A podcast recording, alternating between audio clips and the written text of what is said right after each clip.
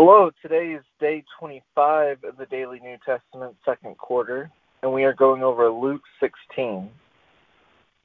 This one, uh, it's continuing on with stories that Jesus is saying in different parables.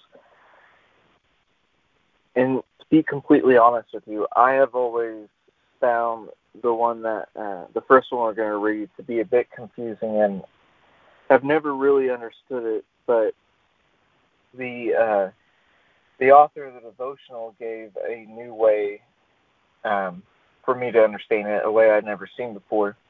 He said that it's strange because it makes it seem like dishonesty is a good thing, but what he's really saying is that this dishonest man was smart enough to know to prepare for his future, while many people who are good failed to prepare for eternity.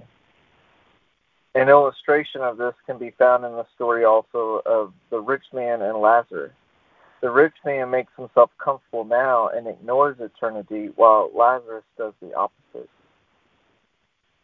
So, what is eternity going to look like? Separation from God, barely making it in, or lots of people going to tell stories of how you invested your energy? And eternity. Um, so, with that in mind, I'll go ahead and start reading Luke 16. Jesus told his disciples, There was a rich man whose manager was accused of wasting his possessions. So he called him in and asked him, What is this I hear about you? Give an account of your management because you cannot manage any longer. The manager said to himself, What shall I do now? My master is taking away my job. I'm not strong enough to dig, and I'm ashamed to beg.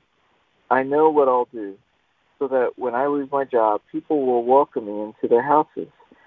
So he called each one of his master's debtors and asked him, How much do you owe my master?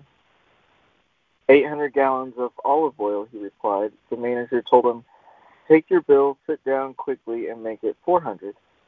Then he asked the second, How much do you owe? A thousand bushels of wheat, he replied. He told him, Take your bill and make it 800. The master commended the dishonest manager because he had acted truly. For the people of this world are more shrewd in dealing with their own kind than are the people in the light. I tell you, use the the worldly wealth to gain friends for yourself, so that when it is gone, you will be welcomed into eternal dwellings. Whoever can be trusted with very little can also be trusted with much, and whoever is dishonest with very little is also dishonest with much. So if you have not been trustworthy in handling worldly wealth, who will trust you with true riches? And you and if you have not been trustworthy with someone else's property, who will give you property of your own? No servant can serve two masters. Either he will hate the one and love the other, or he will be devoted to one and despise the other. You cannot serve both God and money. The Pharisee who loved money heard all this and were sneering at him. He said to them, You are the ones who justify yourselves in the eyes of men, but God knows your heart what is highly valued among men as detestable in God's eyes. The law and the prophets were proclaimed until John. Since that time, the good news of the kingdom of God is being preached. It is easier for heaven and earth to disappear than for the least stroke of a pen to drop out of the law. Anyone who divorces his wife and marries another woman commits adultery. The man who marries a divorced woman commits adultery. There was a rich man who was distressed and who was dressed in purple and fine linen and lived in luxury every day. At his gate lay a beggar named Lazarus, covered with sores, and longing to eat what fell from the rich man's table. Even the dogs came and licked his sores.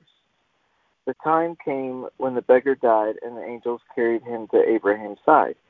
The rich man who also died was buried, and in hell, where he was in torment, he looked up and saw Abraham far away with Lazarus by his side. So he called to him, Father Abraham, have pity on me. Send Lazarus to dip the tip of his finger in the water and cool my tongue, because I am in agony and in fire. But Abraham replied, Son, remember that in your lifetime you received your good things, while Lazarus received bad things.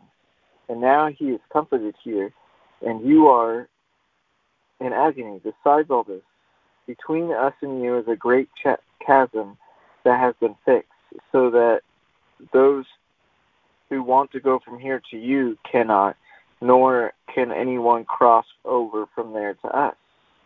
He answered, Then I beg you, Father, send Lazarus to my family's house, for I have five brothers. Let him warn them, so that they will not also come to the to this place of torment.